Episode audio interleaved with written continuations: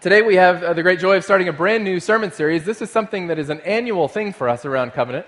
If you've been around for a few years now, you've noticed that every year around this time we take a, one psalm and then we sort of dig deep into that psalm. And so we've done Psalm 23 and Psalm 116 and Psalm 40. And this year we're taking on Psalm 22. And Psalm 22 is uh, a messianic psalm from King David but it's also a psalm of, of great uh, suffering and sorrow. It's this sort of walk through the depths of what it means to be human. And in that, uh, we're really excited because I would argue that the church, while good at many things, the capital C church in, in the world today, we're not very good at suffering. And we're not very good at, at walking alongside of those who suffer with uh, much aptitude. And so, for the, the course of the next five weeks, what we're going to do is dig into Psalm 22, read the words of the scripture, and figure out on two different levels uh, how it applies. One, how does it apply to you as you walk through the trials and tribulations of life, as you think back upon the seasons of great trouble, or as you walk into new ones in the days to come? And then, second, how do we as a people, as a community, create greater empathy, greater community, that we might walk well with those who are in something right now? And so those are kind of the two uh, paths we're going to travel on, and we uh, have a devotional that goes with this. Here's the way this works. So over the next 30 days, there are 30, uh, six, there are five weeks, and there are 30 devotionals here in this uh, devotional book. And so on a Sunday, you'll come in here and you hear the sermon that goes through a part of the passage, and then on Monday, Tuesday, Wednesday, Thursday, Friday, and Saturday, there's a devotional corresponding to that week that you walk through.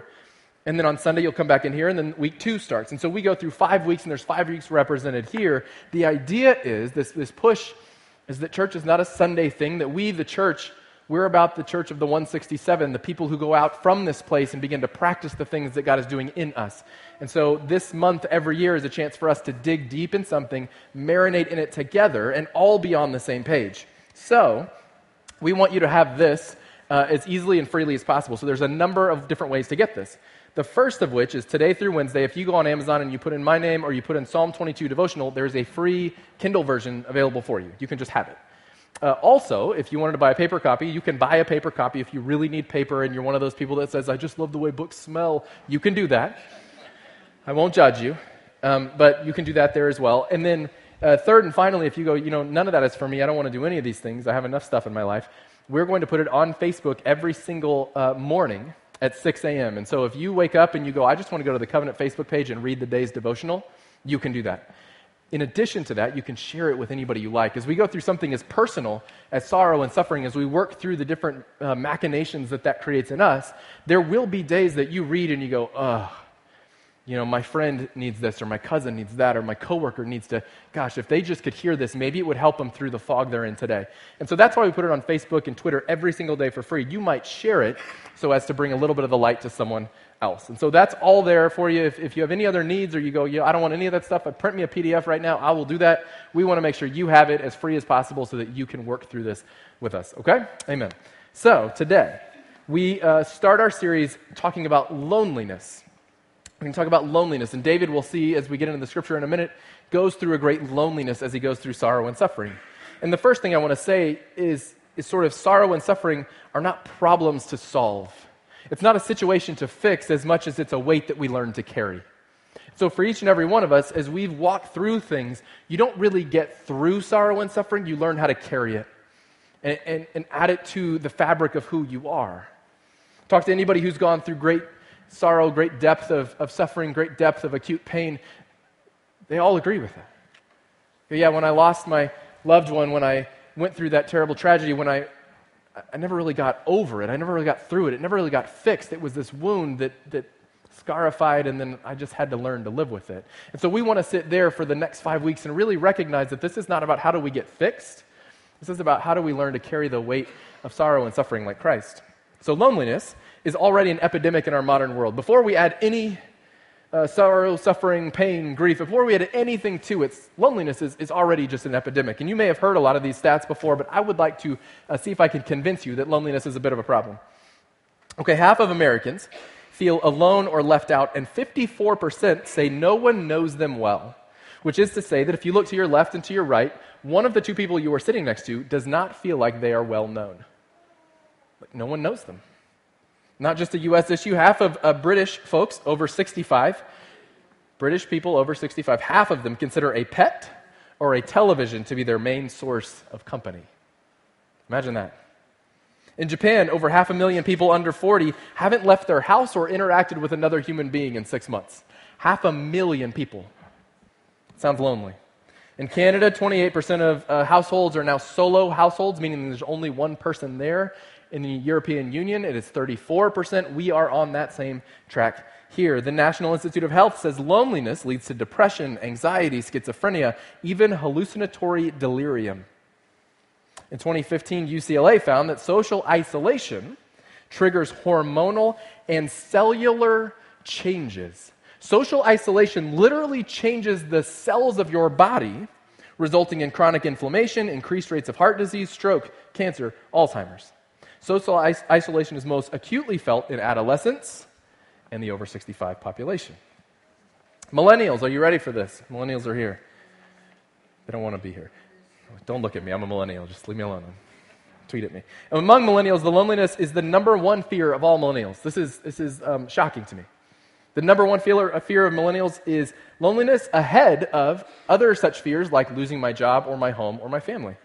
42% of millennial women are more afraid of loneliness than they are of being diagnosed with cancer. The generation that gave us FOMO, the fear of missing out, there's a suggestion that what they're afraid of missing out on is not some sort of concert or get together or activity, but that they're missing out on the social interaction that is the key to the life that they choose to live.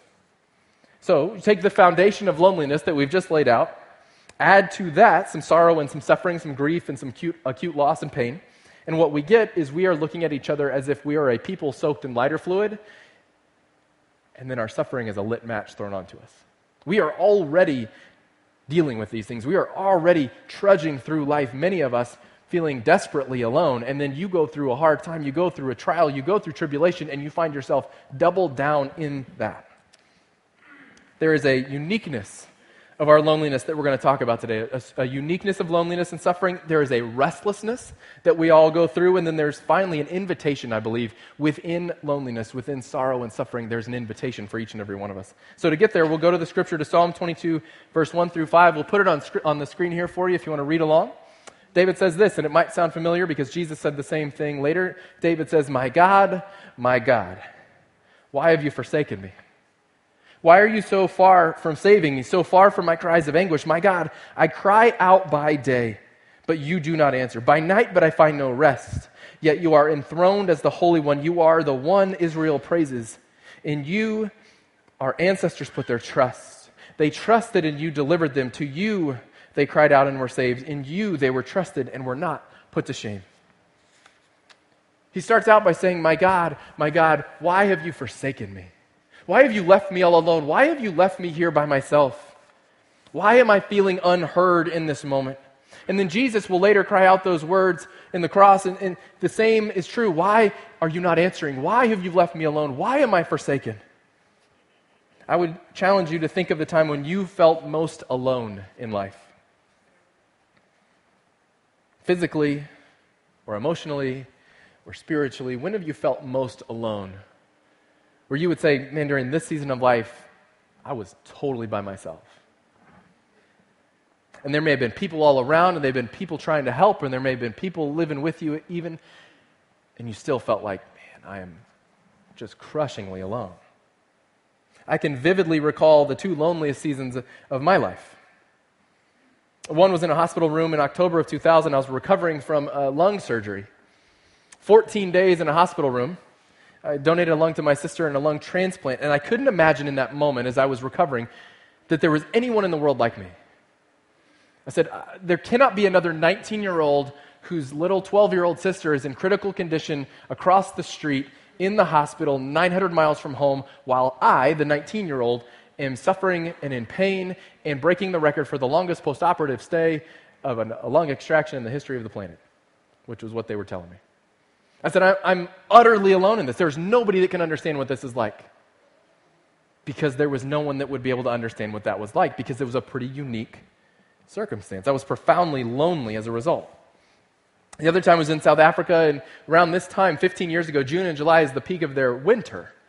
And it gets pretty cold, and I was alone in a freezing cold room in a rat infested house with a dirty used mattress on the floor, and that was my life. I remember thinking how there were very few people that could relate to what I was going through, and while I was living the same life as 10 million people in the city around me, none of them were 9,000 miles from home. They were at home. And yet I felt profoundly lonely in that moment. So much so that when other missionaries, we would host mission teams from around the world, and when missionaries from Western countries would visit us, I'd get excited. The Aussies are coming, and it's like, uh, I don't, I don't know anything about Australians, but I just know that they like eat some of the same food and they'll commiserate with me and they'll feel bad for me. I'll take their pity, I'll take any of it. If they got gloves when they're not looking, I'll take those too because it is cold. And so we would wait for the Aussies to come, and that was a good source of like pick me up. The Canadians would come. We gotta love Canadians, the friendliest people on earth. They would come, and they weren't cold. They thought it was summer, and they created their own suffering. Actually, so while I'm suffering and alone, while I'm feeling self pity, and I think I'm the only person on earth that could be going through this, my wife and I were there as missionaries a couple years later, and the Canadians came to come and, and sort out our lives. The Canadians came to bring freshness and renewal and hope and their great testimonies of their love for Jesus. My wife plays the piano, and the Canadian leader comes to her one day and he says, Listen, I have a very important favor to ask. The pastor has asked me to give my testimony during the church service. I said, Yes, yes, there will be hundreds of people there waiting to hear this incredible testimony you bring from so far away. You're 10,000 miles from here. What is your testimony? And he goes, Well, I can't tell you now, but I'll tell you then. But he then goes to my wife and he says, Can you play Amazing Grace? And she goes, Well, yeah. And then he says, Can you play every stanza, all of them? Like, just don't stop. If I, if I didn't give you the nod, I just want you to start playing. Do you have that? And she goes, Yeah. A, you know, okay. And so he gets up and we introduce him. And, and, this was a thing we would do when, when foreign missionaries would visit us in South Africa. We would put them up on stage in a room full of Africans and we'd go, Well, Brother Jim or, or Sister Sally, they, they have a testimony to give. And so we give them the microphone and then they would give us their heart wrenching story of how they came to faith and hopefully encourage the people and this man, this Canadian, God rest his soul, he stood up and he said, I'm now going to give you my testimony. And I believe it will be the most, testi- the most beautiful testimony you've ever heard. What I will do, and then he gives my wife the nod, and she will corroborate the story. It's 100% true. He gives her like the little start playing. She starts playing Amazing Grace. She's got she's in the intro. He goes, "I will now sing the entirety of Amazing Grace through native North American bird calls as my testimony." And we looked around, and she starts to play, and he gets a real serious look on his face, and he cups his hands just so.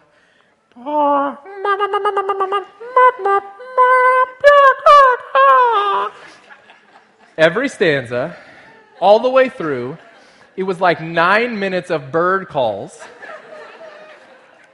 at which he finished, and an entirely urban African crowd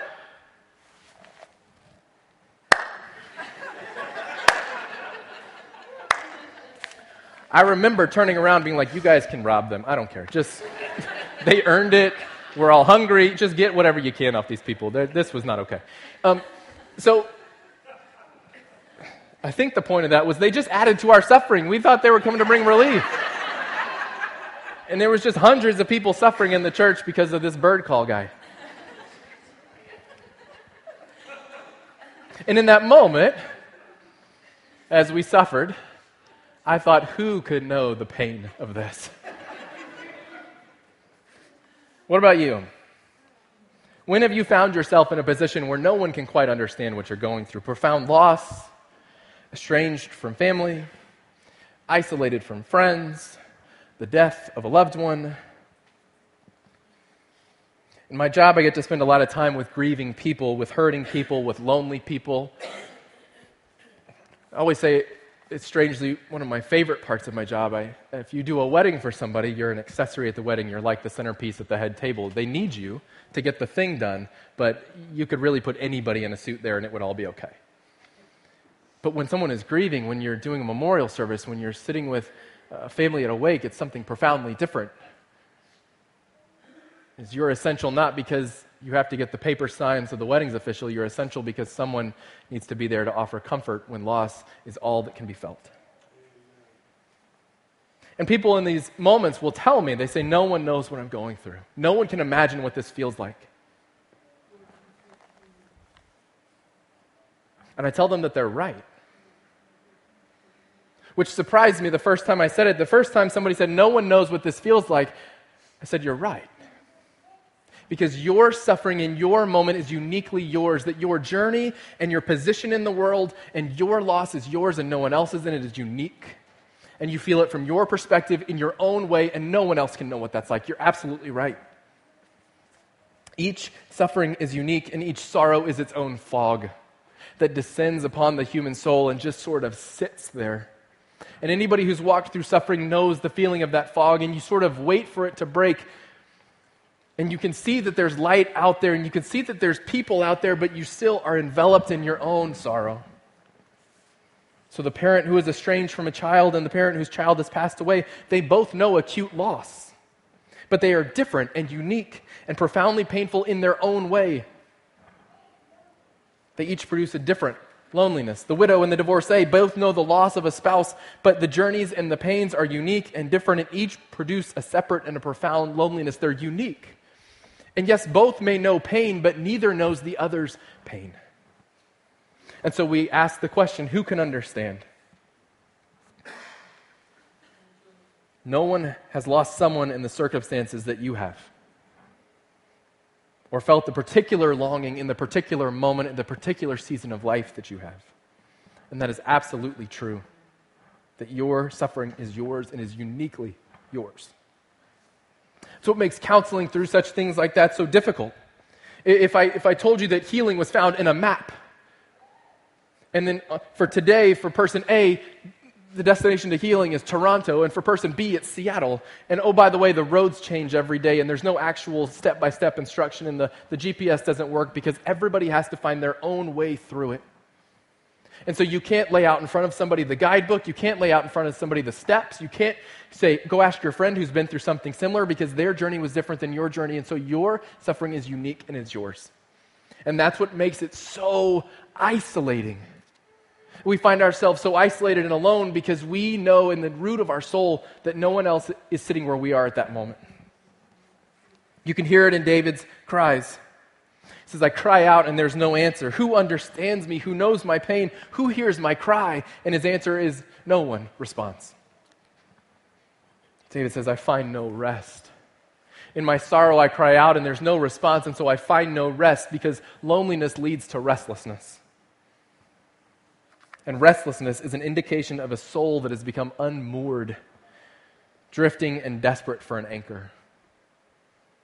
If you've walked through the valley before, you know that feeling of being like a ship just drifting in the ocean. And in the midst of that fog and in the midst of that drifting, you don't have a direction. You don't know which way to go. You cannot see the lighthouse, and there is no anchor to stop you. And so you wait and you sort of bump up against the coastline and you bump up against other things and you just sort of careen your way through the fog. Part of the loneliness of sorrow and suffering is this unshakable feeling that no one quite gets it. I can't invite someone in because they just wouldn't understand. And the reason that we feel this profound sense of isolation is because we were not designed for isolation that you and I were designed and created for community. We were created by a God who lives in community for a community. The reason we celebrate new members is not because uh, having your name on a sheet of paper means anything. It's because people have recognized their innate desire to join a community for something greater than themselves, to be part of a bigger whole, to be part of a family that's chasing something greater that we're co committed to each other. And in that co commitment, in that community, that we find power and we find hope and we find grace to move on. And so isolation hits us so squarely in the gut because we know it's the opposite of why we were created. And so we have to challenge the false idea that no one can know our pain or our struggle because while yours is unique, others will know some pain and they can sit with you there anyway. Even if they don't know your exact pain, they might be willing to sit in the ashes with you. Jesus in the garden invites his friends to simply be with him. In his moment of greatest anguish and agony before taking the cross, he invites his three closest friends. While he's going to pray, he says, Just come be with me. Come keep watch while I pray. Can they understand what he's going through? Can they understand the anguish he's about to take on? Can they have any clue of what Jesus is going through in the garden? No. And he knows that. And yet he invites them because in his humanness, he says, I want people with me while I suffer.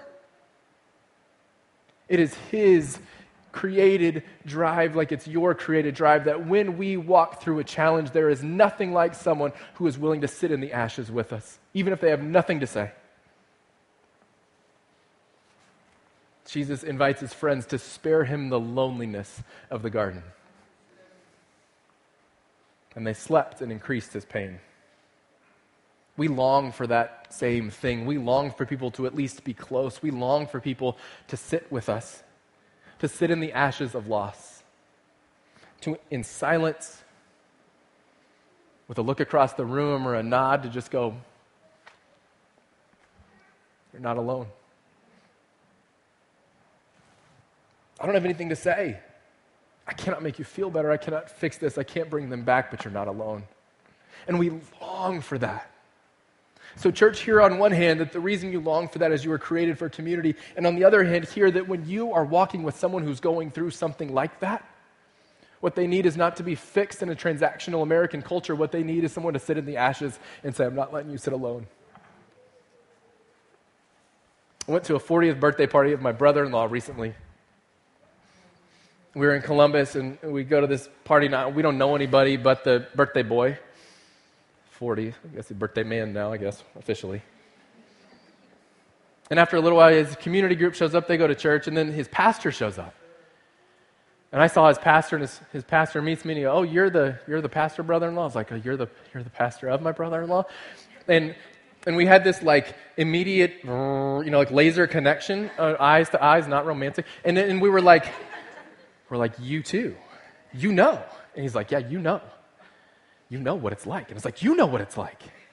And then so we kind of just sort of drifted off into the backyard, into the corner, and we just had this great, like, two hour long talk. And I don't know what anybody else was doing or what they were talking about, but I had somebody in the room who knew, who could just sit there with me, and I was listening to them. They're planting a new campus, and he's opening a new building, and he's got all this stuff going on. He's like, Well, what's happening in your world? And it doesn't matter what I say, he gets it. On some level, he got it. Because something in my soul just wants someone to, to get it. Not to fix it. Didn't help me. Didn't do anything for me. Didn't pray for me. But he got it. And somewhere in my soul, that was this deep, soothing thing. And so, who in your life needs you to simply walk over and say, I can't fix it, but I can get it with you? I can sit with you. What does this mean for us? When I had my most acute seasons of loneliness, they were marked by two things. One was a profound and unique circumstance. We all go through those. The second thing that led me to great loneliness was a willingness to retreat into myself. A willingness to retreat into myself. So we can recognize that we don't control the circumstances around us. You and I don't get to dictate when the storm comes upon life. But I can control the story I tell myself. And with a couple changed words, the whole story changes too. I can control the story and the narrative I create around the struggle I find myself in. So while my pain may be unique to me, I can create the narrative that my pain itself is not unique, that there are others around me who are listening to the amazing grace testimony and in just as much agony as I am. There are others who've lost a parent or a sibling. There are others who have no relationship with a loved one. There are others who are working through life the same way I'm working through life. And while we may not be on the exact same page, man, we're in the same book together and we can figure it out. And that narrative changes the whole way we think because when we were saying we're created for community, when, if we're going to retreat into ourselves, we retreat into isolation. But if we do what we were created to do, then what we actually do is lean into others. And we have, to, we have to fight the urge to go into the pot of loneliness and fight that to where we get with others and we commune with others and we cry with others, even when it doesn't feel like the thing we want to do. Not only are there others that can sit in my ashes, there is one who can do more than that. In the book of Isaiah, the prophet talks about the coming Messiah. In chapter 53, he says this He, the coming Messiah, he's speaking of Jesus.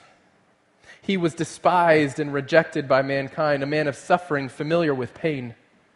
In great loneliness and in acute suffering, we long for someone who knows rejection. We long for someone who knows suffering. We long for someone who's familiar with pain. I would argue that in each of our souls, in our moment of great agony, what we long for is really just Jesus. Verse 4 says, Surely he took up our pain and bore our suffering, yet we were considered punished him punished by God, stricken by him, and afflicted. Verse 5 He was pierced for our transgressions, he was crushed for our iniquities. The punishment that brought us peace was on him, and by his wounds we are healed. By oppression and judgment he was taken away, yet who of his generation protested? Meaning, no one bothered to stop the crucifixion that in its greatest hour of need and of isolation and of suffering, everybody went, Oh, not for me. He was assigned a grave with the wicked and with the rich in his death, though he had not done violence, nor was any deceit in his mouth. Verse 11 After he suffered, he suffered. He will see the light of life and be satisfied, and by his knowledge, my righteous servants will justify many, and he will bear their iniquities. He bears your sin and mine, the places that we are imperfect. His perfection reigns. Therefore, I will give him a portion among the great, and he will divide the spoils with the strong, because he poured out his life unto death and was numbered with the sinners, the transgressors, for he bore the sin of many and made intercession for the transgressors. He poured out his life. When we consider what it means to have empathy for someone else, to, to work through their struggle with them, what would it look like to pour your life out for another? No one knows the profound loneliness of Jesus on the cross, forsaken, alone, my God, my God. Jesus took on hell, one of the most mind blowing doctrines of Orthodox Christianity is that Jesus took on the fullness of hell for you and I.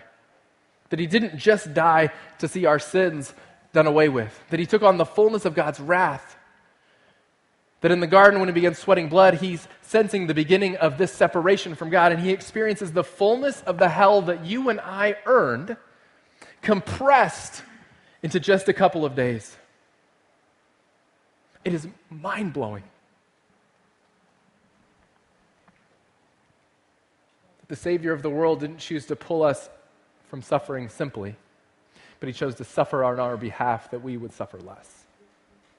And as you and I consider what does it mean to love a Savior like that, we also consider what does it mean to be in a community like that, where you and I do not look at the sufferer among us and have pity, try not to say the wrong thing, but we go, what would it look like to lay my life down in this season? What would it look like to give just a little bit more? Jesus took on profound loneliness so that you and I might never know loneliness again.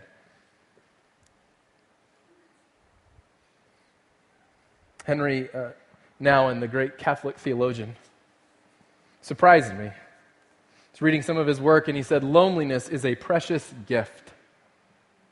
I didn't see that coming. I'm preparing this great message that I'm going to preach about how loneliness is this terrible thing that we all go through, but we can get through it together. And he says, No, no, no. Loneliness is a precious gift. Now it says it reveals to us an inner emptiness that can be destructive and misunderstood but it leads us towards the promise of Him, the one who can tolerate its sweet pain on our behalf. That loneliness, when it enters your life, is simply an invitation to lean into Jesus.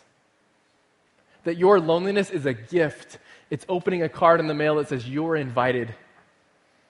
In your loneliness and mine, in your trial and tribulation, in my suffering and my sorrow, each and every one of those moments is an invitation to lean into Jesus. Our pain points us to a healer our suffering points us to a Savior, and our loneliness points us to a friend that will never leave us nor forsake us. Loneliness is an invitation to lean into Jesus. We live in a broken world, and there will be sorrow and suffering as long as we are here. But Jesus came that we need never walk alone through that life. So, if I can offer any hope this morning, it isn't that you won't deal with deep pain. If you haven't already, you will. It is that as you lean into Jesus, you never need be alone in the pain that life brings. Let's pray. Heavenly Father, in the heaviness of uh, a topic like this, it's easy. It's easy to forget the lightness that you offer. That you offer that we might follow you, and in following you, that we would have the burden removed from our life. That the heavy yoke of, of trying to be good enough and trying to earn your favor is gone. That, Lord, your suffering Your suffering was an invitation to us to follow in the easy and beautiful ways of grace. Father, I would be uh, dishonest if I didn't confess the confusion, bewilderment, and the pain that comes upon lives. Hey, Lord, we recognize that your, your invitation into loneliness is really an invitation into community with you. That the seasons of suffering we face, Father, we know that that's an invitation to find a friend like you. It's my prayer for our community today is that those who are today experiencing that loneliness and isolation, those who will walk away from this place and drive to a spot to sit by themselves, Father, I pray that they would be sitting with you instead. Embrace them, pull them close. Father, for those in this community that know someone who is walking through trial at the moment, who know someone who is suffering, Lord, we pray that we would be a people that would learn to suffer well with others, that we would find ourselves in the ashes with others.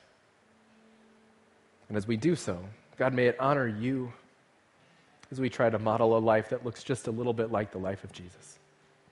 Lord, thank you for a community like this and a place that we might gather to encourage each other. Thank you for your Son, for his healing, for his salvation, and for his invitation to true life. We love you. In Jesus' name, amen.